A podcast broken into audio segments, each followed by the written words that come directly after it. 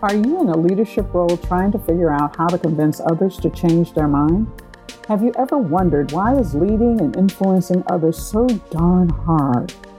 Are you looking for practical answers to these two vital questions? If so, welcome to my podcast, Closing the Gap with Denise Cooper. I'm your host, Denise Cooper, and I am a storyteller. I interview thought leaders and people just like you who are learning and practicing the art and expanding on the science of leadership. Listen as my guests and I talk about what it takes to be a remarkable leader in the 21st century. If you've been following me on some of my other platforms as a guest or podcast host or in my speeches, then you know that I have upped the conversation around HR and their ability to lead during disruptive times. Well, I've also talked to an increasing number of executives who are quietly disturbed that we have not made more progress in the area of women and diversity. And can you imagine my conversations with them when I say that, according to the World Economic Forum, it's going to take over 200 years for women to reach a level of equality in terms of pay and equity in the workplace? You can imagine what that is for black women or people of color, women of color, as well as black men who fall even lower on that scale. Well, I wanted to do something about it. And so on May 17th, I'm hosting the first ever HR Masterclass. And during this masterclass, which is three hours in partnership with the Charlotte SHRM, together, the participants and I are going to dig deep on the area of leading during disruptive times. So, if you're concerned about your leadership skills, the leadership skills of your executives that you are business partners with, or your team, on how we're going to step up and break the cycle so that we can create high performance, inclusive workplaces, join me on May 17th for a three hour training so that we can figure this out and together we can close the gap. I met our next guest, Ian Chisholm, in my work as a mentor for an organization here in Charlotte called Innovate Charlotte. Innovate Charlotte has a vision to have a dynamic and thriving entrepreneurial ecosystem within the greater Charlotte area.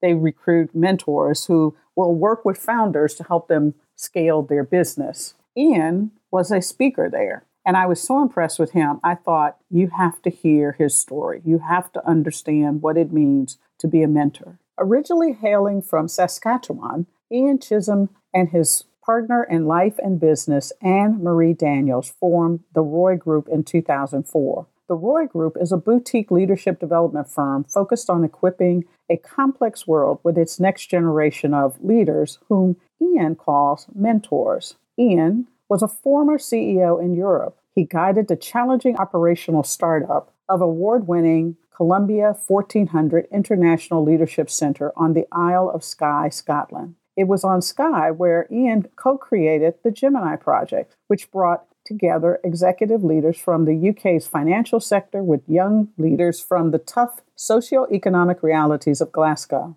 The Gemini Project became a fixture in the leadership development initiatives of Ernst & Young, Halifax Bank of Scotland, the Royal Bank of Scotland, and Lloyd's TBS. Prior to his adventure on the Isle of Skye, Ian served as the Director of Programs for the Operation Enterprise, a division of the American Management Association International headquartered in New York City. It was here that Ian and his team played an integral role in, with the United States Postal Service of bringing young talent from the inner city to experience a formal leadership development program. His greatest fulfillment comes from seeing the impact in communities where honorable people from all walks of life cross the threshold from leadership to mentorship. Listen as Ian and I talk about the essence of what it takes to be a great mentor. Good morning, everyone. Good afternoon, good evening, wherever you are and hearing the sound of my voice. You are listening to Closing the Gap with Denise Cooper.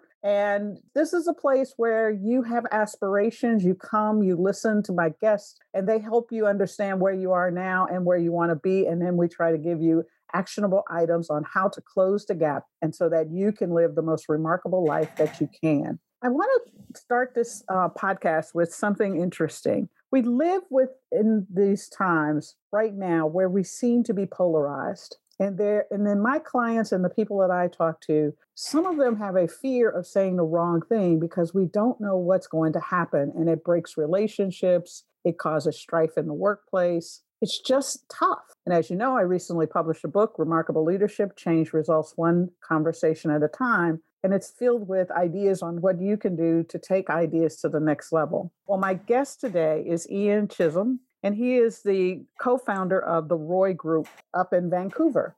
And today, he and I are going to talk specifically about navigating tough conversations and what we can do, what you can do, how you can learn to, to up your game on building stronger relationships that allow you to work with people who are very different than you or have no reason to work with you, which basically is kind of the workplace, isn't it? So with that, Ian, how you doing? I'm good. Thanks for having me on your podcast. I am honored and thrilled that you're here with me. So, I always like to start with a little bit of the person in it. But when I looked at your background, obviously it's exceptional in terms of where you what you've done and the organizations that you've had impact in. But it left me wondering, how did you get into this work? And how would you describe it to somebody you met on the bus? Hmm.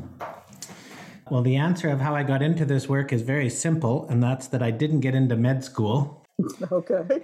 And instead, because I was in a bit of a void, I had worked in the summers before university with the American Management Association. And they picked me up as an intern, and I was able to kind of pivot from university and just start a very entry level job with the American Management Association, thinking that I would just kill a few years mm-hmm. until I could regather and do what I thought I was meant to do. And of course, where I landed was full of incredible people, and I loved the work and I loved the difference that it made. And here I am, almost 30 years later.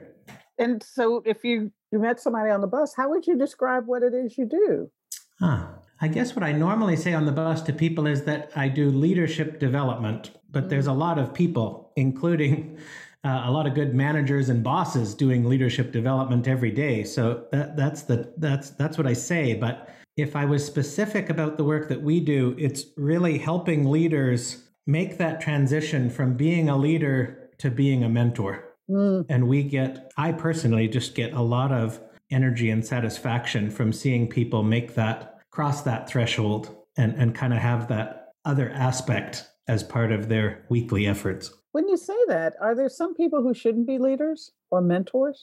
Yeah, I'm sure there is. Like everything, there's you mentioned polarization, and I'm I'm sure that our human history is littered with examples of people that had an incredible influence on somebody else that made them a worse person. Mm. Yeah, so, what are the qualities of, of what we should be, what we should say as a good leader? You know, because leadership, you're right. The leadership industry is some $180 billion market only in the US alone here. So, it's huge. And there's a lot of people out here quote unquote teaching leadership skills. Sure. But I don't know that we often step back to say, what is the job of a leader? What is the criteria to be a leader? How do how should we be selecting leaders in organizations, whether they're for profit, not for profit, or public sector? Mm-hmm. Let's start back way back at and why should we develop these folks? What is what's in it for us? So talk from that perspective of mm what's the quality? What is it? What is it that we're trying to achieve? Well, I think I mean every generation has this responsibility to look at the generation that's coming after it and identify and help to develop those people that are going to create the most good. Mm-hmm. And they're going to create the most good first and foremost by being highly aware of themselves and the impact that they have and the potential for impact that they have. That's, I think, what we notice first if we're trying to help somebody become a leader. The second step is about making it very, very clear that it's a choice. Leaders aren't born. I don't even know if they're made. I know that some people choose it, even though it's not an easy road. Mm-hmm. Uh, in its finest form, it's about sacrifice and service more so than status and being impressive. Mm-hmm. At that point, I think we watch for people who are able to occupy the ground and what I mean by that is that there's something about the way that they conduct themselves that even when things are uncomfortable or moving sideways, they're very solid and steady And while everyone else is seeing the world through an adrenaline fueled fog, they're still able to maintain that poise under pressure. Mm-hmm. And then we notice them affecting the field, the things they say and the things they do, not only in the in the prime moments, but in the in between moments, because we're always watching each other. That's how human beings learn, is that yeah. we just pick up on little cues, little signals about who people really are. So we watch for somebody with a set of behaviors that really makes good things happen. And lastly, we know that the only thing that a leader ever leaves behind is a story, mm-hmm. a collection of stories. And so in looking to the generations coming up next, we we pay attention to who are these people that have begun that process of unfolding incredible stories in the world. That normally gives us gives us some criteria for who we're looking for. Mm-hmm. And then the process starts of developing them to be more and more and more of who they've always been. You know, that's very interesting. I, I like to say is the stories are, you know, remarks. And who are we constantly quoting and saying and emulating because we learn how to be with each other by what we watch and see how of you course. treat other people. Of course. Um, in the process. And I want to go back a little bit because one of the things you said was that we we want to see people, we should be looking for people who are about doing good. Mm-hmm. And we live in a, a, a time when it's kind of fuzzy over what is good. I mean, we've got people for and against climate change, whether it's real or not real. In my country, you know, you've probably heard about it, whether it's George Floyd and the way the police mm-hmm. treat marginalized or traditionally diverse communities, even down to how much money should a CEO make in comparison to. And so this compass of what is good is a little blurry right now. Yeah, it's true. And it would be wonderful if we had some way to measure it, uh, you know, just a, a temperature that would tell us is this is this for the sake of good in the world or is this for the sake of uh, making things worse for the people around us? Uh, there's only two glimpses that I've ever had into measurement. Mm-hmm. One was the example of Nelson Mandela. Mm-hmm. And there, there's something about what happened inside him over the course of those 27 years on Robben Island that somehow he developed a capacity in his heart to care deeply for millions of people. Mm-hmm. I would say, you know, a continent yes. of people. And I think that's a very interesting measurement that separates for me to see who are the people that I want to follow and who are the people that I, I don't want to follow is how many people is their heart capable of caring for? Mm. And if it's one, and we have some recent examples of that, I think I know how I feel about that person and whether I want to emulate them in any way or follow or trust or anything they say. When I meet somebody who over time has crafted this very deep tissue ability to actually care for hundreds or thousands or millions of people, I realize there's something there that I can emulate and learn from. And uh, try to understand more to follow. And That's so, one. Okay, uh, but but if I hear you, just so that I'm clear, what you're talking about is individuals who, in their heart, want to see the common good, or and common may not be the right point or the right word, maybe, but it's this idea of the good for the whole versus the good for myself. Sure. Or a yeah, smaller group that pits against the whole. That's right. Okay. That's right. Yeah. No, they they understand that leadership is not just about making things happen. Mm-hmm. It's about designing our endeavors so that good things happen, but we're also developing people along the way. This it's like bifocals that leaders have to look into everything. It's not just the result, it's the quality of which we just delivered combined with the capacity that we developed along the way. So when you care for let's let's bring it down a league. If you care about thousands of people, then you want thousands of people to go from strength to strength and to have joy in their life and happiness in their life and safety in their life and security in their life so that they can enjoy life. The second measurement that has helped me kind of see who is a really potent leader and who's not is the number of people who refer to them as a mentor. Mm. We have a little conviction in our firm that the word mentor is a gift word.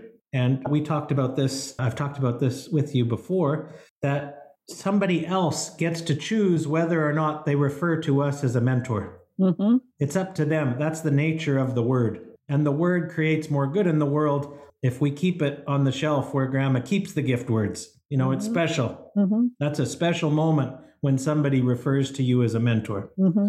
Well, uh, you can quickly see when you observe leaders over time, over months or years, you can quickly kind of identify that number of people that refer to them as a mentor. Some maybe don't work with them anymore, mm-hmm. but you suddenly hear or overhear something and they obviously hold that person in that regard. Mm-hmm. Just keep count. That that to me is a pretty good barometer if someone is actually leading well rather than just uh, you know using the mantle of leadership for the power that it often is combined with. It's an interesting perspective in terms of are they a mentor? One of the companies that I work for, we really were focused on developing leaders, but we had to figure out how to measure those leaders, mm. right?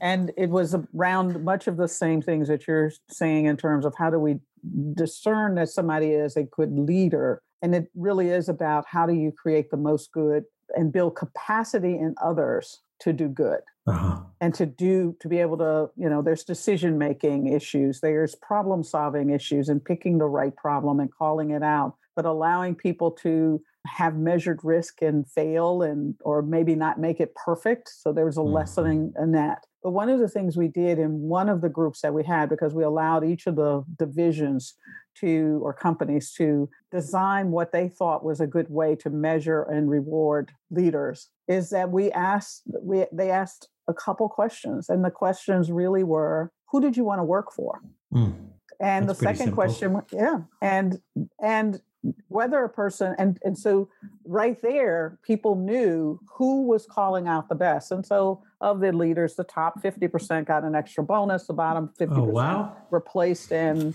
you know they they had an opportunity to get a mentor they could go back and they could figure out what exactly they needed to do to be better leaders. So we didn't punish them per se. We tried to help them give them the opportunity to make a decision to do better. The other one was is who's the person that you would go to for advice? Wow. And so those were kind of the two barometer questions mm. that we'd ask to, to see who people were, how people's networks were helping them. Were we fostering people to listen to other individuals, to take advice from other individuals? Who was passing names around of people who were good people to be able to do those kinds of things? And what we found over time was is that we were creating people who were great listeners. Mm-hmm as well as this idea of mentors. And I noticed that on, you know, in your work, one of the things that you talk about, particularly around your social impact work, is you teach people how to listen and how to respond. Mm. What does it take to learn how to be a good listener? Because I find that an incredible skill, but a very difficult one to teach people. Uh huh. Yep, it's a big, that is a big question. At, at one level, I think there's a lot that goes on under the surface. Mm-hmm. And and what if you were watching me listen to somebody, what does it look like if I believe in that person's potential? Mm. Even if I've just met them, there's a human being in front of me and I sense there's a unique set of abilities inside this person. There's a there's a lifetime of experience. They've overcome adversity that we will never talk about, but all of that is in this conversation with us and I'm actually curious I believe that this person has a tremendous story behind them and incredible potential in front of them. Mm-hmm. Well, if I believe that, the actions that I take look different in terms of the way that I listen. Mm-hmm. The next the next level for me is around the the practice of conducting yourself because when you think of the best listeners that you've ever met, my hunch is is that most of it's just habit for them now. Mm-hmm. They couldn't not listen to you that way. That's the way they show up in the world. They've they've ingrained that as a fundamental of their system. Mm-hmm. And for me, and, and a lot of our work, when it comes to something as simple as listening, what we add to the mix for leaders to consider, particularly if they're getting ready to be mentors, is, is a conviction that the way that I choose to conduct myself creates an atmosphere inside you. And I can't shape that atmosphere. I can't change it. That just is. I conduct myself in a certain way. It creates an atmosphere inside you, but your brain then takes that atmosphere, whatever the sensation is in that moment, and our brains do what our brains do, and that's to make it mean something. Mm-hmm. And we come to a conclusion. Mm-hmm. So if I show up and I'm distracted, or maybe from a place of insecurity, I'm trying to send the message to you that I'm a I'm a pretty big deal. Mm-hmm. I'm going to create an atmosphere inside you that feels rushed and inarticulate mm-hmm. and um, not thinking clearly and jumbled. And you're going to make that atmosphere mean, ah, I'm not as intelligent as I as I wanted to be, or I'm not doing a good a job of explaining this as I wanted to. And that's it. In a matter of seconds, my conduct can be shaping what you believe about yourself. Mm-hmm. And that's that's a lot of responsibility that leaders need to learn how to hold responsibly. Yeah, yeah. That that the way they conduct themselves, even when they're tired, mm-hmm. even when they're frustrated, even when somebody says something that I don't understand, I am still responsible for the way that I conduct myself in this. And the way that I conduct myself will actually influence where the conversation goes and where the relationship ends. Yeah. Ends up. So the biggest mistake that we see leaders make is that they underestimate the impact that their conduct has in Absolutely. any given situation. Mm-hmm. Then you can add the skills. At that point, once people know the responsibility, once you know how how how sharp the sword is, mm-hmm. you're more careful with it and you mm-hmm. want to be skilled with it. So then you can add the skills of listening to understand, not respond, the five levels of listening, nonverbal, you know, all that good stuff that's on Google. Yeah. those those those those pieces that are under the surface, they're not on Google. And that I think creates an incredible appetite for leaders to be skilled in terms of the way they listen. So it's not only the listening and the impact. Tell me a time or a client that you worked with that you know it was a it was a tough situation i mean it could be anything from a performance review you know we sure. like to think that performance reviews are not sure. that big a deal but they are a big deal they uh-huh. you know, they do shape and define two you've worked with organizations the gemini project that talked about how do you hmm. create aspiring leaders and and what i was impressed with is the the part of it on your website that says and it was sustained mm-hmm. because we put in a lot of projects, we put in a lot of training programs. But once the person who's kind of the the the thought behind it, the influencer behind it, the power behind it, whatever you the idea, a new CEO comes in often and you know, whatever was there before, okay, sure. I gotta put my name on it. Sure. How how do you have these conversations that are really tough? We're talking about changing people's belief systems in many cases. And mm. when I've been triggered because you don't believe like I believe, mm. how do I respond in a way that creates a sustainable organization? And you can break that question down into smaller, larger pieces you want. I know I asked a lot, but yeah. th- this idea of, you know, how to listen and how to respond and the impact and where are we going with this is is something we don't hear a lot of people talking about. You know, there I'm, I'm thinking as you asked for some examples, there's just so many countless, countless examples with individuals, with teams, with organizations where somebody says something that I don't agree with. I mean, mm-hmm. people say the darndest things. you know, yes, you, you add a little bit of emotion and a little bit of history and you put them in a certain context. Well, who knows what they say? Yes. I mean, my, for a long time, my my go to was I just loved Bruce Willis movies, and I would just I just liked the way he said things in mm-hmm. the movie, and mm-hmm. so I kind of thought I'm going to build that into my leadership. I'm going to be a person who hauls off and says something that's you know pretty aggressive once in a while, just to let people know I'm in the room. Yeah. And that was a silly habit. I mean, that was such a silly habit. But in all of these situations, Denise, the one thing that comes to mind is that my wife is a mediator. Mm-hmm. And I have learned a lot from watching her and the way she works in the world.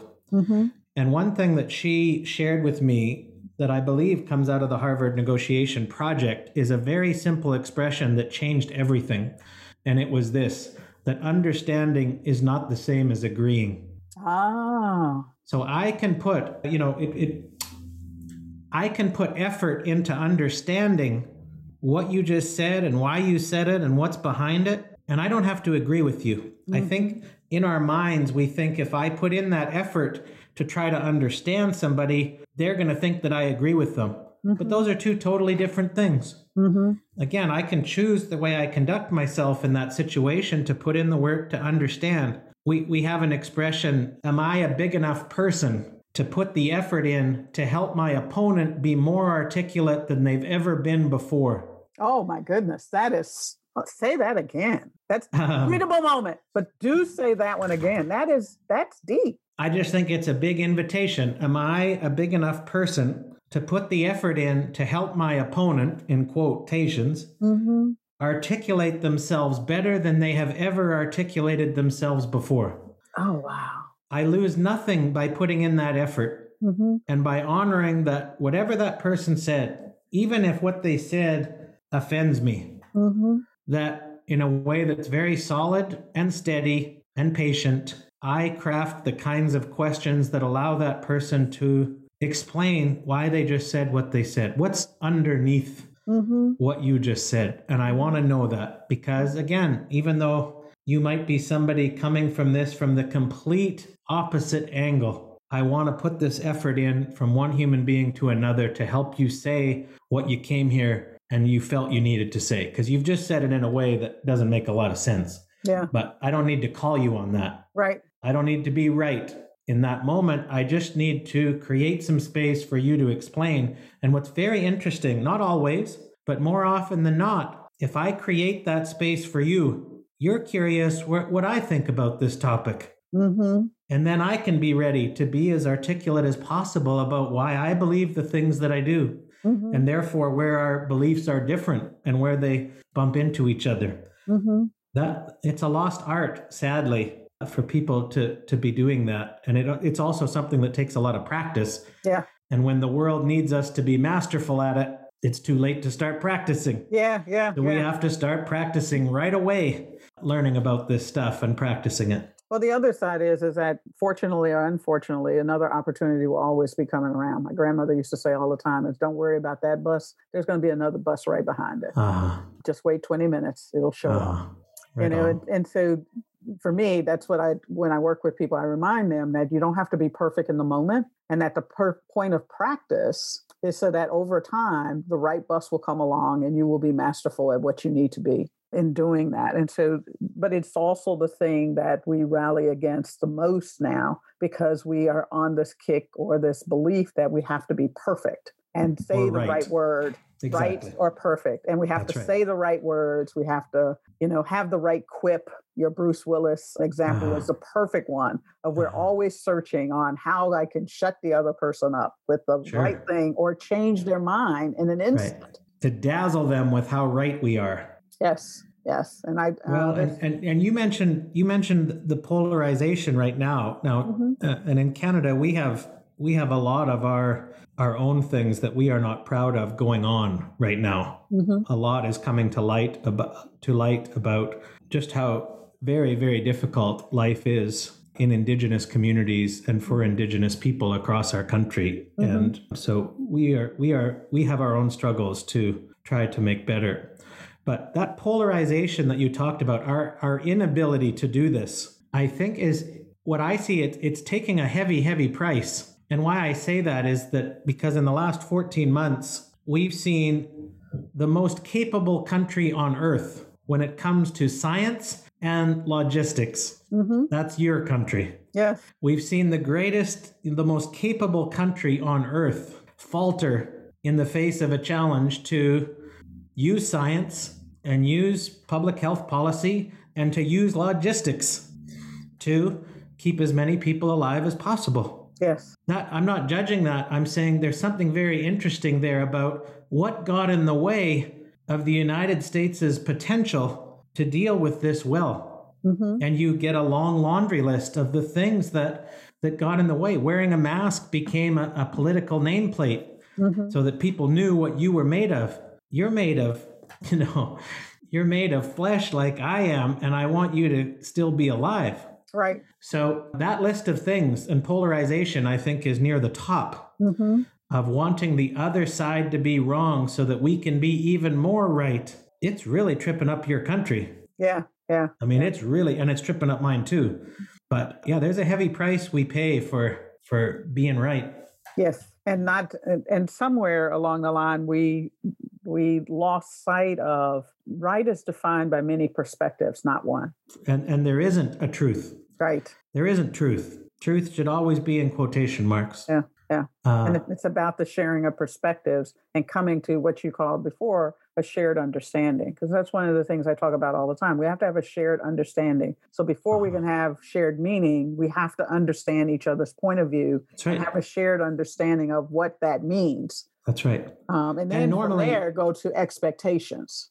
And and and normally we we need each other's help Yes. to get there. Yeah. I, I think of Anne Marie, my wife, uses an example of the school bus driver hmm who's suddenly incredibly angry, throws on the brakes, scares all of the kids on that bus, turns around and tell, tells those kids in no uncertain terms to sit down and shut up. hmm And he gets in all kinds of trouble because the parents are mad and the school's mad and, and that person is now, you know, in serious trouble. But why why did he say that? hmm He said that because he needs to focus. Yeah. He needs to concentrate. He's trying to keep other kids, other people's kids safe. hmm He wants to get the kids to the school on time. hmm There is so much legitimate underneath what he chose to say in that moment. And we have to kind of dare ourselves to do that digging to help each other get to what is legitimate, even if it seems crazy to us Right. that this person has anything legitimate underneath what they're saying. Right. I, that, that it's challenging. I'm not saying it's easy. Yeah, yeah, yeah. What have you seen that's been successful? And I'll, I, I think that's an interesting point, and I want to call it out for my listeners. In that, you know, in my book, we talk about insensitive questions, and you know, the only way you know that it's an insensitive question versus a question that is a power over question is that you have to understand the heart of the person who asked it.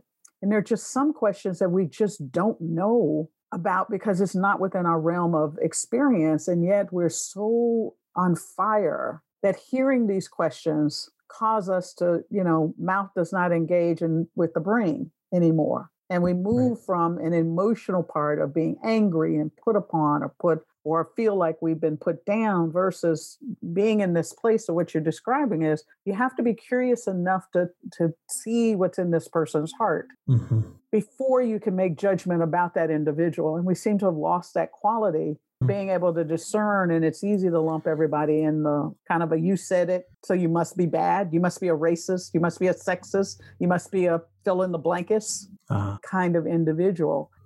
What I'd like to talk about is, is because you've worked on both sides. How do you get the two sides to lower the temperature in their mind and their body, that emotional temperature that really does cut off our brain ability to, you know, do critical thinking? What have you seen that works? What have you seen that, you know, in, that helps and has this sustainable idea of how do we lower the temperature so that we can actually hear each other? um, again, and again, most of this comes from the way I see my wife, who's a very practiced mediator, work. And at one level, it's about creating some form of ritual. Mhm. Often, if Anne Marie is mediating, she will bake a pie the night before so that when parties come into the room, there's a chance to hand each other some plates or some forks or a piece of pie. I mean, who doesn't like a piece of pie, right? Right. Especially if it's going to be a tough meeting. and there's just these little touches. And I just see, you know, people start the process of maybe sharing or maybe not. And, and, and so there's, there's that kind of artistry to this. Mm-hmm. But then to me, it often feels like there's a number of different currencies on the table. Mm-hmm. There's emotion, there's uh, different versions of the story and different versions of the facts. Mm-hmm. There are some established facts, some things that are actually true in, in your reality and in mine. There's also identity, meaning what am I making this situation mean about myself and mean about the other person? Mm-hmm. So imagine a table full of, you know, 20 different kinds of, of currency. Mm-hmm. That's really tough. So we have to almost find a way to turn each of those currencies and exchange them into one.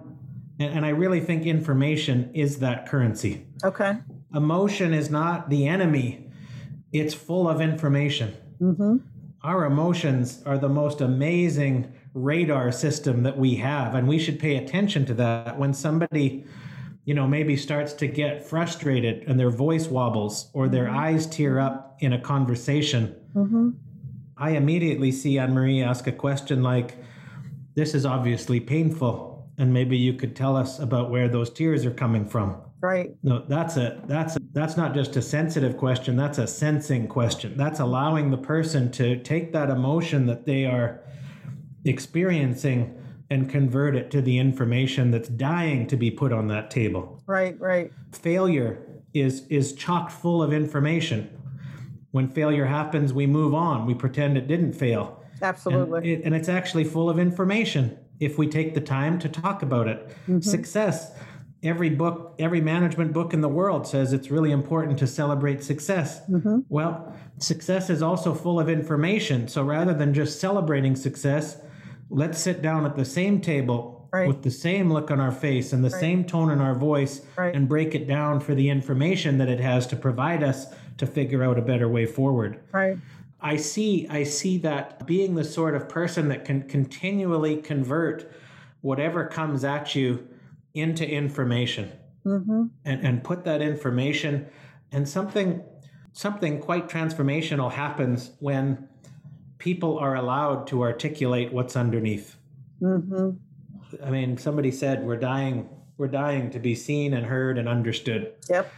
And I think that's that's really true. Yeah. And life is really hard, and it yeah. damages people, and it makes them protect themselves from ever being hurt that way again. Mm-hmm. And and you start to, I don't know, understand that there's humanity even in the people that you're shaking your head at. Yes and our ability to forgive people in those situations to know that you know the one thing we don't want more in our life is pain and when we leave people in pain or damage through embarrassment or guilt shame blame making them feel irrelevant in the process uh-huh. then what we're doing is either opening a wound that's already been there and and making it bigger or we're creating a wound that is waiting for the rest for some other incident that is going to make it worse and begin to fester until the person no longer is able to hear and and find solutions that are about the greater good which is what you talked about in the very beginning. This has been an amazing conversation and i so appreciate your time. Your idea of going from leadership may be the role that you play but being a good mentor is really the, the vehicle by which leadership emerges, moves from place to place, and creates a wave that is really sustainable. It's, a, it's really something very profound for people to take away from here. And I hope that that is true. Any closing words, final thoughts, lessons that people can walk away with? I'm not sure. This conversation has been good for me too, Denise. And it's hard to just kind of put a cherry on top to say, yeah, I knew that's what we were going to talk about uh, because I didn't really know what we were going to talk about. So it's just been such a pleasure to get to know you and to be part of your podcast. Well, thank you so much. How can people get a hold of you? Our website is roygroup.net, R O Y G R O U P.net. And we are uh, always up for a call to talk good. about the things that people are trying to make happen. Good, good, good. Once again, you have been listening to Den- Closing the Gap with Denise Cooper. My podcast is on the C Suite um, network. You can listen there, or you can go over to Apple and leave a wonderful review if you like this. And even if you don't like it, you know what I always say if you don't like it, share it with someone because I guarantee it's going to start a conversation that you're going to become enlightened with, and it will be remarkable and change your life. With that, I'll talk to you next week and see ya. Hey, that's a wrap. Thank you again from the bottom of my heart for listening to this podcast. Please leave comments below. I'd love to know what you're thinking. If you liked it, share it. If you didn't like it, share it because I guarantee it's going to start a conversation that will help you close the gap. I want to thank the C Suite Radio Network for hosting my podcast. It is the largest network dedicated to the growth and development of leaders worldwide. I'd also like to thank Ivan G. Hall for the music that you are currently enjoying. Hey, check him out. He's really a great musician. And finally, I have two other requests. One is please, please, please leave a review on this, either on Apple or Google or wherever you get your podcast. And the other is, don't forget, please look up my book, Remarkable Leadership Lessons Change Results One Conversation at a Time. It's available on Amazon and Barnes and Noble in paperback, as well as Kindle versions. And with that, it's a wrap. Talk to you next week. Bye.